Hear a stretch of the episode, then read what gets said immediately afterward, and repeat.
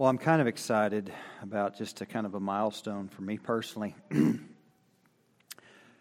As I was telling the prayer group before church, by the way, uh, we always pray for the service before service starts over here at uh, 10:30. As soon as uh, Sunday school is over, we we come in here and we meet and we pray. And we are in Leviticus chapter 24 today in which case there's 27 chapters in the book of Leviticus. So there's there's 27 chapters in one of the in a very difficult and what in what is labeled by many to be a very dry book.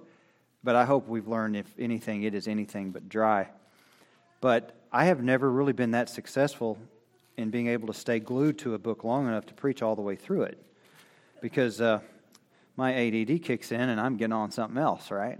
But uh, I know that the Lord has definitely wanted us to do this, and so we will have exactly uh, three chapters left after today, which that's a pretty cool deal. Um, it will actually end on the Sunday before we leave to go to Ireland, which I want to just speak briefly about.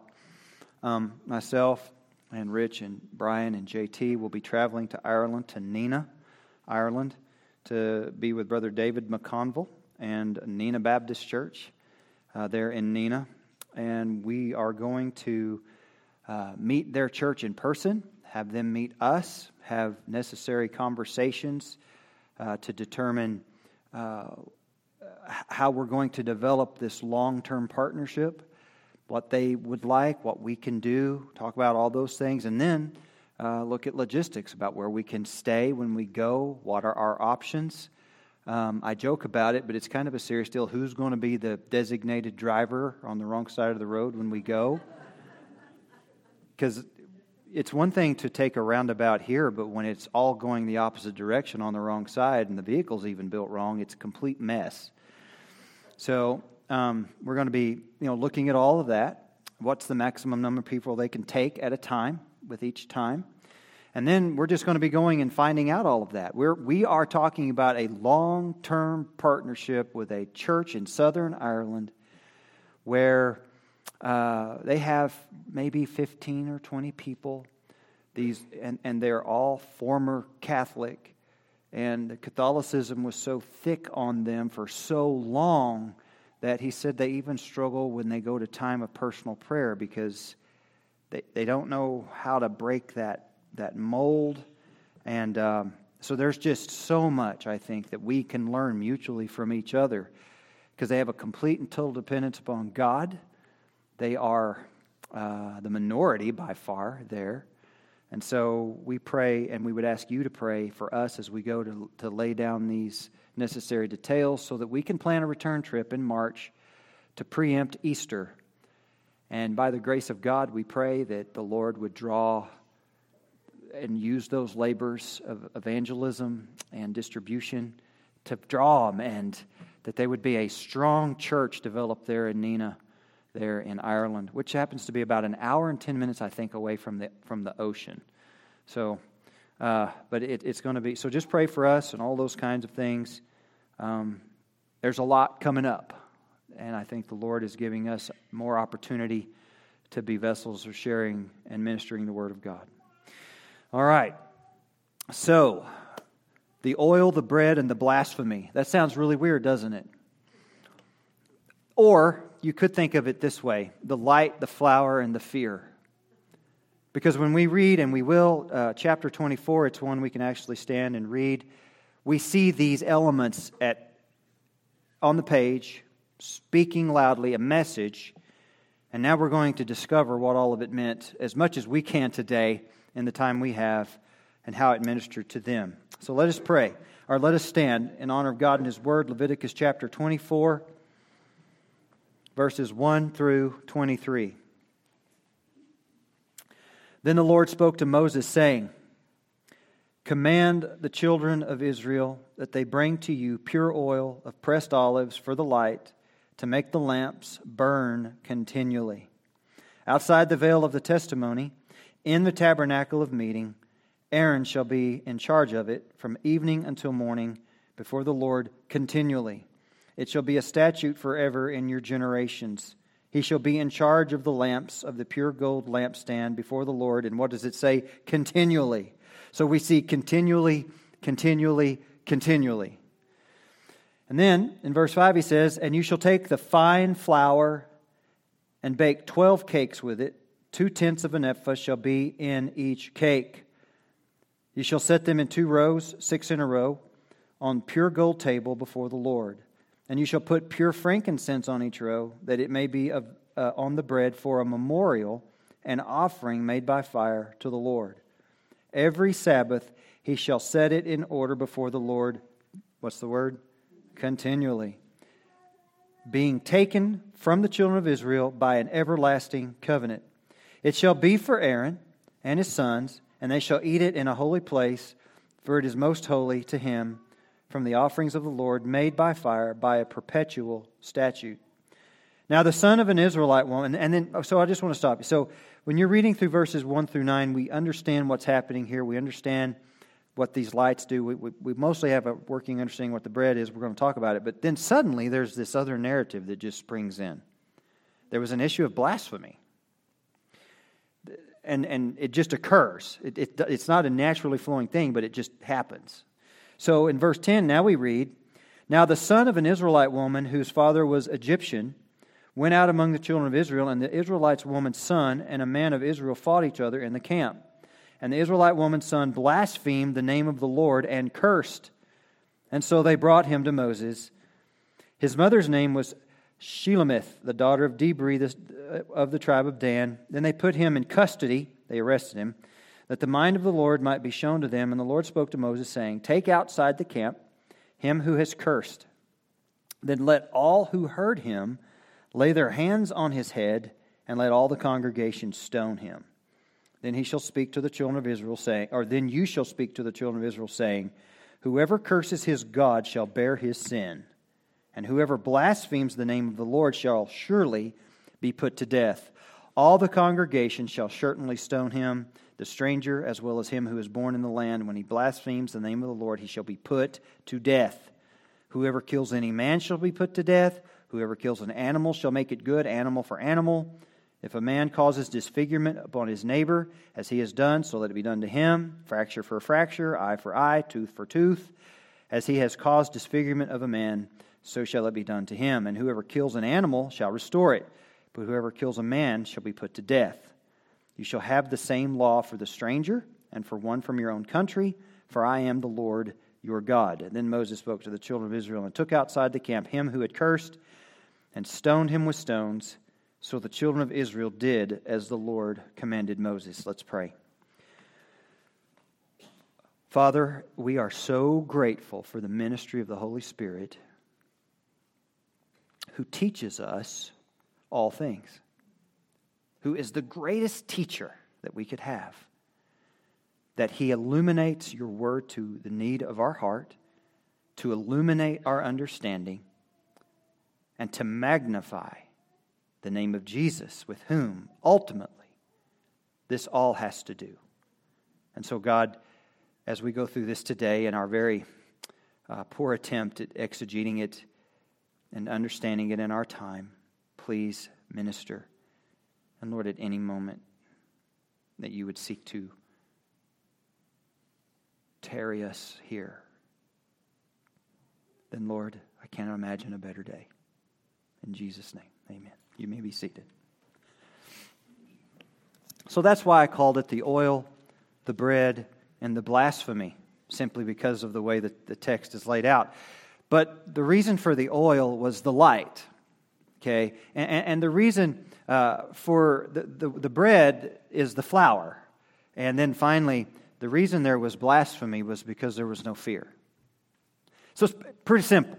I mean, I'm not going to be complicated because I can't be. Okay. First up, the oil and the light, verses 1 through 4. We read in verse 2 Command the children of Israel that they bring, the, uh, that they bring to you pure oil of pressed olives for the light and the reason was this so that the light would, would shine. And it wasn't just any oil, it was to be pure and pressed.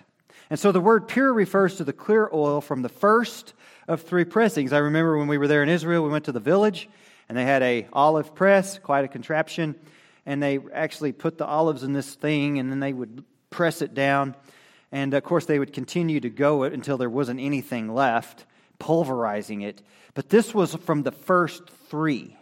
So you can imagine fresh olives being, and then you, it's kind of like, uh, you know, when you uh, when you squeeze an orange, it's always really cool right at first, and then you just want to get all you can, and it gets to be very little, and then you start just getting a lot of pulp in there, don't you? That's generally what happens.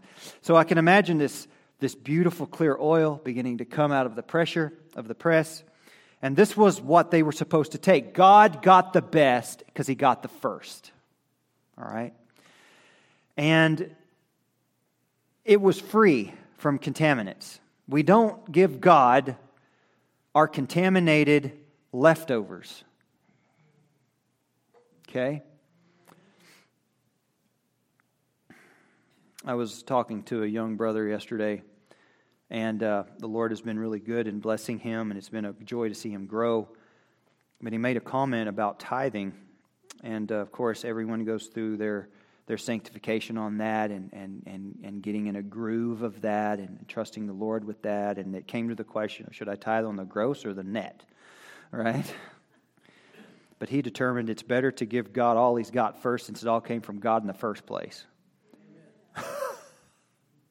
and the whole congregation said, Amen. Well, we do that with things. And so when we come what it, but what is the greatest thing that God would require of us that we can bring Him when we come to worship? It isn't that we want the offering boxes filled, those are good things. It, it, isn't, it isn't even that we get so happy when every seat be filled. Those good things. What God wants is your time. The, this, is tip, this is technically the first day of the week, Sunday. Now, I never thought of it like that. I still have a hard time thinking like that. But, but technically, it is the first day of the week. So when we begin our, our, our week on the Lord's Day, we're giving him the best first of it. Now, again, we may all think it's the tail end of last week but it's the first of the week. And we're giving him the first of our time, we're giving him the first of our attention, we're giving him the first of our affections. So when we come here to give it, how might the vessel be? How should the vessel be presented? Are you ready? Because something else this young brother said that blessed my soul. When you're a preacher, you begin to wonder after a while if anyone's even listening right? Because you just drone on and you become like the sound machine that you sleep by at night or something. Well, that's just Brother Drone. if you listen, here's what he sounds like. But he said, You know, I got thinking. Uh oh. If I'm going to go to church and give the Lord the first of my time, I ought to prepare the night before. And I'm thinking, I've been saying that for years. Okay. but it was just so good to hear that God is sanctifying this young man and he's growing in the faith because living things grow. But what about it? I'm going to prepare myself to give God my best. And then he gave a testimony to it and said, You know, there's an actual difference. Well, Eureka. God does indeed bless obedience to Him. And He is well pleased with the child that says, Daddy! okay? I mean, I can't wait till one day my little grandson or granddaughter, when she gets a little bigger, when I can walk in the room and they just want to tackle me. I just, I can't wait because I see some of yous, yours do that. And I'm like, I was, you know, and I'm like, you can keep your guns. Just give me that. You know, that's what I'm after. So then you try to make deals with them to do it, right? But it's just not the same. Oh, you want on the stage for a hug? Mm. But we should give our we should give God our very best, and it's time the church begin to think in the culture of decay that we live in. One of the beauties that we see happening in what we would call bad news for the West the Western culture is definitely in decay. Other countries are growing in the faith. One thing that this has done in our culture is the devil's no longer being very shy about showing himself. And it's allowing the body of Christ to realize just exactly who she is. That means that God is doing something in the midst. That means that we realize the world we live in and we can't just lay down and be comfortable. It means there is hope hope, hope. And I am blessed to know the God who saved me, to know that his victory is sure and certain. Well, what does it have to do with the text? Since we live in such a world, how much more important to give God our best? Our best. And you know what? I'm going to tell you this it's going to cost you. For those of you who've been Christians longer than I've been alive, I'm not telling you anything new, probably. But it's going to cost you to give God your best. Do you realize that? Do you hear what I'm saying to you? It's not convenient. Ever. Case in point, and this is very, very mild and inconsequential to things that our brethren are going through in other countries to be faithful to God to give them their best. But this is at least a, an example of what I mean, to a degree, small, minute. For me as a person in my life, because the way my mind works, it's so busy, it's extra busy. I notice dumb things and I can't get my head off of it. It just, you don't realize how exhausting it is for those of us who have been labeled ADD. It's, I realize it's said in jest, but it's actually exhausting. If you ever read about anybody that has the condition, it is exhausting because you have to keep a lid on everything all the time. So, for me, to have a Bible study of, of any kind of worth and meaning, I got to get up at four in the morning to do it. Now, for those of you who get up at three, just shh. and also, we'll pray for you. But, but you have to understand, because also oh, I got been up since four. Why? Well, because I find that it's at that hour because it's dark outside, can't see anything, and it's so quiet. Have you noticed that the early mornings like that are just very quiet? There's no distraction. There's no pressure to do anything else. I can't do anything else. I'm locked in. Is it hard to get up like that every day? Yes. But the, the fellowship is so sweet. To be able to spend two hours just in Bible study is so sweet. To pray and talk to the Lord and commune and, and, and write down in my journal what I'm learning and just to be with the Father is something that I can't. Is it worth it? Yes. But if you don't think that way, you will never rise above where you are. So bring God your best. You're just going to have to decide. Pressed here in the text, this word is from the Hebrew verb katit, and it means to pulverize, to crush, to grind. And the particular form katit is this is found in is passive, eh, the passive form of it is beaten, or simply to beat pure. Think of this. This light represented the Lord's presence within the tent of meeting and the priests were to keep it burning continually to acknowledge his constant presence and to show their willingness to serve him always. What we give to the Lord and what, the, what God desires to do in our lives is this we come continually, and he provides continually. There should be no gaps in your walk with God. There should be no dim times in your walk with God. Now, you may be struggling and there may be a crisis, but there's always one place you should be able to go where the light is always on because He's always home.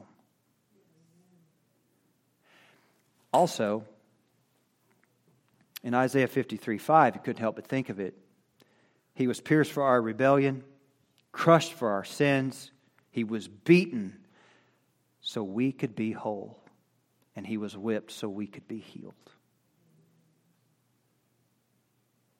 Don't you love the beauty and the consistency of what is known in, in, in, theology as the analogy of Scripture? When Scripture affirms the pictures that God gives us. In John 8 12, Jesus spoke to them again, saying, I am the light of the world.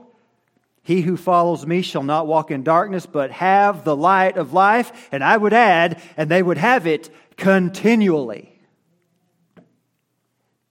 And then finally, we read in Hebrews 7 as Jesus is our high priest, he is so continually. And I'll turn there and read briefly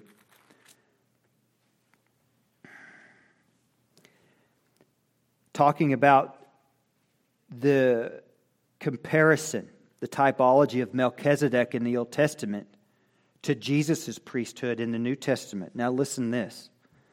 For this Melchizedek, in verse 1 of chapter 7 of Hebrews, king of Salem, priest of the Most High God, by the way, king of Salem means king of peace, just fits everywhere who met Abraham returning from the slaughter of the kings and blessed him, to whom also Abraham gave a tenth part of all, first being translated King of righteousness, and then also King of Salem, King of peace, without father, without mother, without genealogy, having neither beginning of days nor the end of life, but made like the Son of God, there's your connect, remains a priest, and then that famous word, continually.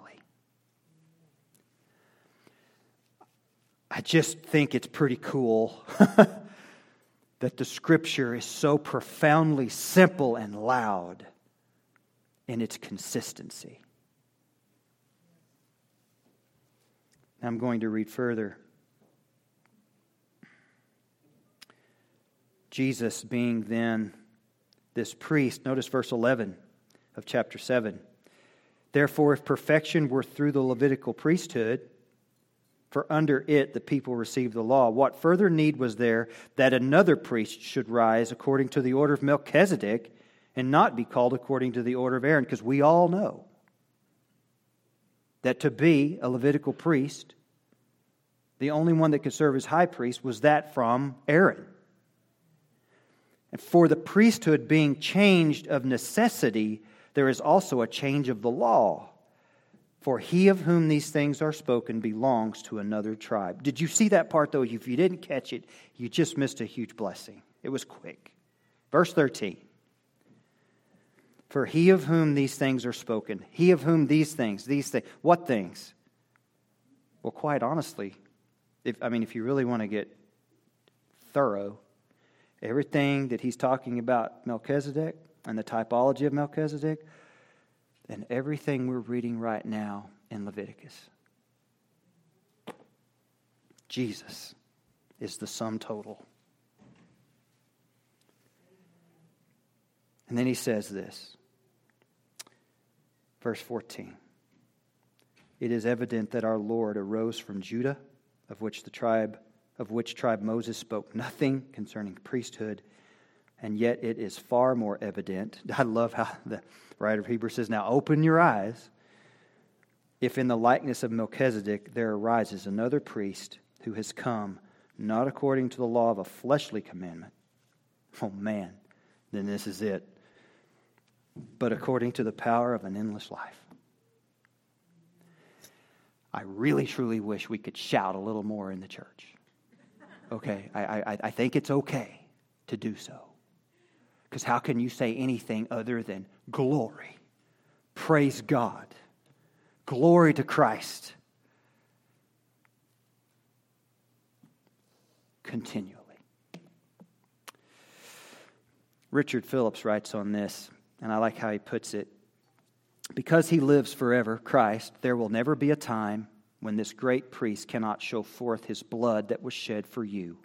There will never be a time when his prayers, there'll never be a time when his prayers will not pour forth effectual blessing upon your life as his child. And when you die and are presented before God's throne, He will be there, pointing to the wounds He earned upon the cross, change, charging your debt to the account He has already paid. His priesthood is eternal, never ending, securing eternal life to give to you. Christian, stop living below your means. Now, we go back to the flour and the bread. Exodus 25 30. And you shall set the showbread on the table before me always. This is where we come up with this with this uh, bread. It's called the showbread. We know this from Exodus 25 30. You shall always set the showbread on the table before me, always. In Leviticus chapter 24, verse 8, every Sabbath he shall set it in order before the Lord, continually being taken from the children of Israel by an everlasting covenant. I'm going to make a few comments after I read this next slide on this. The primary purpose of the table that we read about there in that last passage was to hold the bread of the presence. It was often called the bread of the presence or the bread of the face in the literal, if you just literally translated it, which was set before the presence or the face of God. Each Sabbath, the priest would replace the loaves from the previous week with a fresh batch of bread. Exactly 12 loaves. By the way, that was 18 pounds of flour.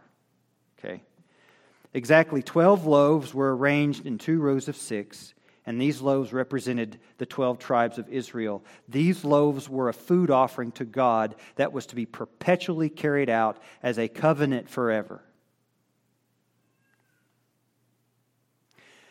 I, am just going to be, if you say, I'm transparent, you're always transparent. Well, when I keep reading these words here about perpetual and covenant forever and everlasting, and I look around like, well, that's not obviously true because it's not happening right now. And then there was a gap there when they went off into Babylon, they weren't able to do those things. When they came back, they picked it back up again, except this minus the ark. It wasn't in the, it wasn't in the second temple. Got carried off. How does this work? How does this work, right? Well, I find this fascinating. These Old Testament elements are shadows of better realities that have come to the church in Jesus Christ. Shall we? Hebrews 10:1. Which case you say, well, you've already referred to that, and I will for the rest of my dying days until I keel over in the pulpit. Amen. I want to leave a lasting memory. But it says this for the law that we just read about there in Hebrews 7. The law, the, okay, having a shadow, it's what it's saying that we should understand it this way. I want to climb over here, okay? And not the very image of the things can never, with the same sacrifices which they offer continually year by year, make those who approach perfect. Mm-mm. If you go on and read, we see that Christ fulfilled that. So, how is it perpetually kept? He never dies. He just lives and he represents and he stands there. Who have we been grafted into? Go back to the loaves, though. You got to deal with them. There's the 12 tribes, right? We've been grafted in to them. You see? That's Bible. So Jesus, then, as the fulfillment of it all, is always there going on. He is the fullest expression of the tabernacle temple as the presence of God among his people. Matthew chapter 1, 23.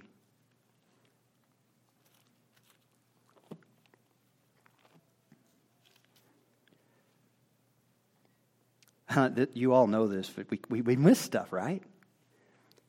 Behold, the virgin shall be with child and bear a son, and they shall call his name Emmanuel, which is translated God with us. Now, if we say God with us, and everything in that temple and tabernacle pertained to God being in the midst of his people, remember that's what we've been saying, right? 24 chapters worth so far. Jesus, his Emmanuel means God with us. Okay? If that's not enough for you, through him, God provides life to the church both now and eternally. Acts 4.12, because I don't have time to read all those references, but Acts 4.12. Nor is thou salvation in any other, for there is no other name given under heaven, or name under heaven given among men by which we must be saved. He's it. Okay? The bread of the presence ultimately pointed to Jesus as the bread of heaven. Just go over, just go back to John 6, and I'm not trying to just fire hose you here again, although I could. I don't want to do that. But in verse 22, on the following day, when the people who were standing on the other side of the sea saw that there was no other boat there except the one which his disciples had entered, and that Jesus had not entered the boat with his disciples, his disciples had gone away alone.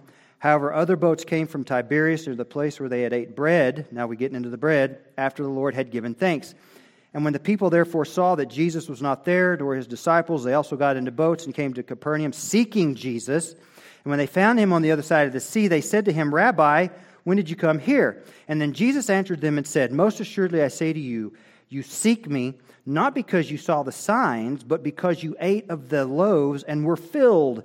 Do not labor for the food which perishes, but for the food which endures to everlasting life, which the Son of Man will give you, because God the Father has set his seal on him. And then, he, and, and then they said to him, What shall we do that we may work the works of God? And Jesus said, This is the work of God, that you believe on him whom he has sent. And then he says, Well, they said to him, What sign, because they like signs, will you perform then that we may see it and believe? What work will you do? Our fathers ate the manna in the desert, and it is written, He gave them bread from heaven to eat, because they were trying to manipulate the Lord. And then Jesus said, Most assuredly, I say to you, Moses did not give you the bread from heaven, but my Father gives you the true bread from heaven. For the bread of God is he who comes down from heaven and gives life to the world. Now, who does that? He is the bread of life, the true heavenly manna and everyone who eats his flesh and drinks his blood believes in him has eternal life.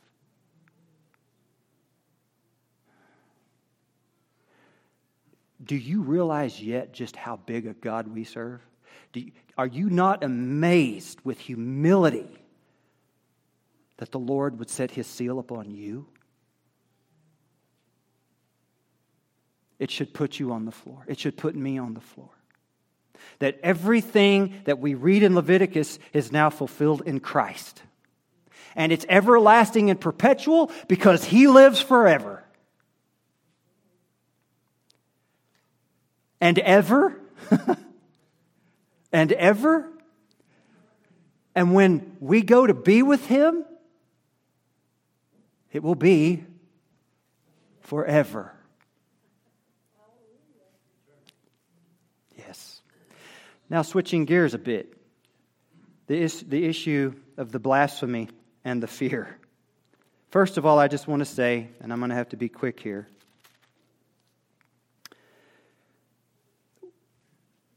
Blasphemy of the name of God is a serious matter.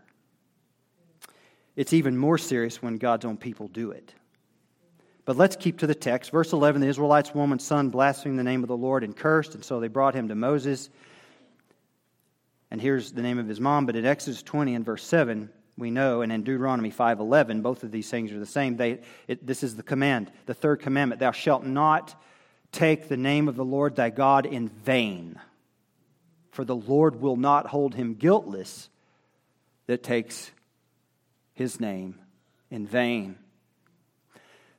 It's not just in what you say, it's in what you do Nadab and Abihu profaned the name of the Lord by, by offering unsanctioned fire. Elsewhere, we see that people would do things and it would be referred to as profaning the name of the Lord, such as offering children to what we would call a proto abortive practice. Okay? And God would refer to that as profaning his name. But I didn't know this, and this will help maybe to understand a bit. And this is from David Brown and in, in some of their commentary. A youth of this half blood, his father was Egyptian, mother was, was, was Hebrew, having quarreled with a native Israelite, vented his rage in some horrid form of impiety. It was a common practice among the Egyptians, now this is key, to curse their idols when disappointed in not obtaining the object of their petitions.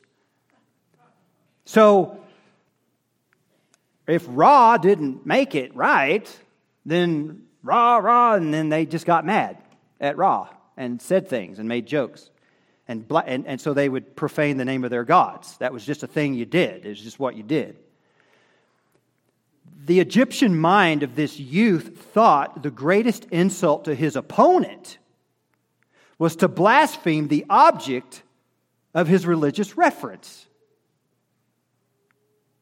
He spoke disrespectfully of one who sustained the double character of the king as well as the God of the Hebrew people. And as the offense was a new one, he was put in ward till the mind of the Lord was ascertained as his disposal. And what did God say? He must die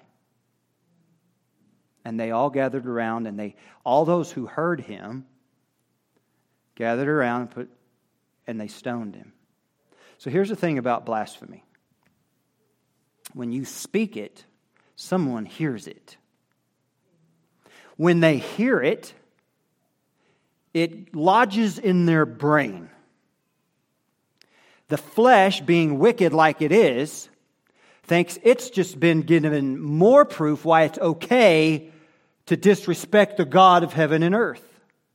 Thereby, you have now become a provocateur of that person to engage in blasphemy as well. So then you have a whole chain reaction of blasphemy against the God of heaven and earth. You have become an enabling vessel to encourage cursing God. You say, oh, it's just once. Do you, do you know how many times in the history of the human race people got into trouble and said, well, it was just once? But more to the point, when you act in a certain way and you portray Christ as the Christ of our home and you fill it full of sin and iniquity and people come over that don't know him, immediately though they may not tell you. But by virtue of the example you're presenting, they do what this Egyptian youth has done, and they malign your Christ. You see? There's no gray area. What you permit, you promote. Tell me I'm wrong about that one. We're coming up on a season where evil is going to run rampant. I have very strong feelings about Halloween, but I want to say this. When evil and darkness and witchery are what you lead with, and you claim the name of Christ, what part has light with darkness? Can you answer that? Because the scriptural injunction for you is abstain from all appearances of evil. And should you say, but I love it, and I'd say, who do you love more? Who you trying to promote?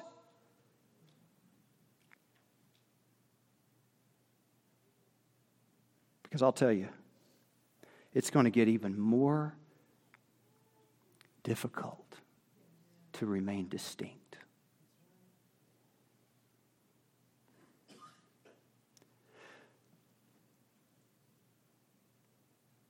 There's more we could say here. But blasphemy doesn't always happen with just words. It's your attitude saying you know Christ. And we've all been guilty, and so I cling to the cross. And I, and I thank God that He has such richness that He can forgive me, a cracked vessel, and then put me back together and say, It's okay, son. I bore that too. But I, I fight daily to not make it worse. There's a huge pile of rubbish gathering in the conscious of our culture, and God's going to burn it. And it's all offensive to Him. God forbid that I should add one contributing log to that fire. So, I try to die daily. And I trust He'll kill what's left. I, I don't want to make the pile bigger because already you can see it from space.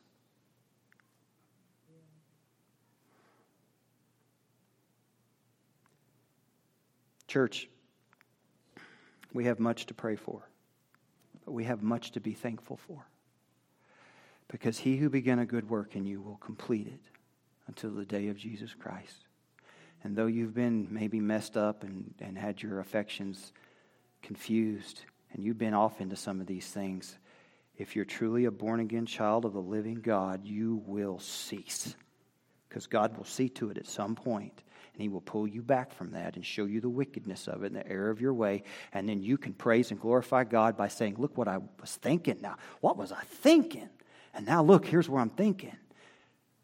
And if you're here and you don't know Jesus Christ, you've heard the gospel that Christ took your place on that big pile that needs to be burned.